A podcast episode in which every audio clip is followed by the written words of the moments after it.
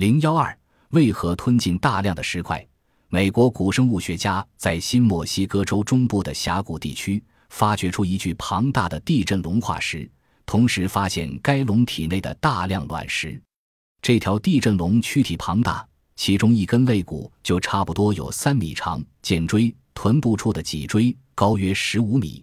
估计这条恐龙从头到尾有四十五米长，是目前世界上发现的最大的恐龙之一，被命名为或是地震龙。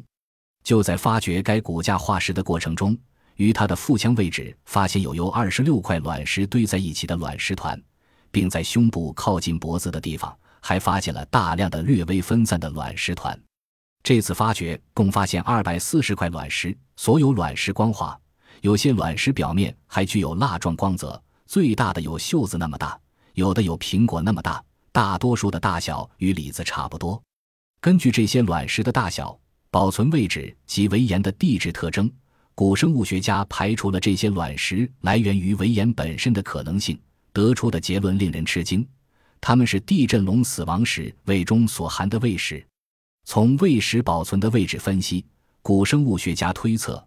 地震龙具有与现生鸟类相似的消化系统，这个消化系统主要包括食道、嗉囊、胃沙囊、肠等部分。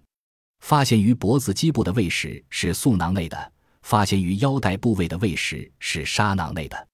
除此之外，在其他恐龙骨骼的腹腔里也曾发现过胃石，这说明胃石在恐龙中是普遍存在的。胃石具有什么作用呢？胃石具有磨碎食物。帮助消化的作用。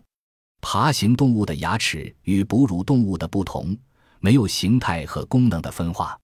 哺乳动物有专门研磨食物的臼齿、磨牙，对吃进的食物，特别是植物性食物进行充分的磨碎后，再由胃肠消化吸收。而爬行动物没有磨牙，同种动物的牙齿形态是相同的。爬行动物的牙齿只有咬切作用，一般没有碾磨功能。没有磨碎的食物不易消化，养分难以吸收，特别是像地震龙这样的巨型恐龙，每天要吃掉数量惊人的植物汁液，怎么才能消化？恐龙在长期的进化过程中，获得了通过喂食去磨碎食物、帮助消化的特性。它们在进食时，同时吃进一些一定大小的石头，并且让这些石头保持在素囊和沙囊里。在囊壁发达肌肉的强有力的收缩运动下，石头对食物反复进行挤压、摩擦，最终把食物磨得粉碎。充分研磨后的食物在肠里经过消化分解，营养物质被肠壁吸收，经血液循环送到全身，供细胞利用。残渣形成粪便，由泄殖腔孔排出体外。以上这些介绍，便使我们能够更好地理解那些脑袋很小。牙齿微弱的犀角类恐龙是怎样加工处理它们所吞进的大量食物的？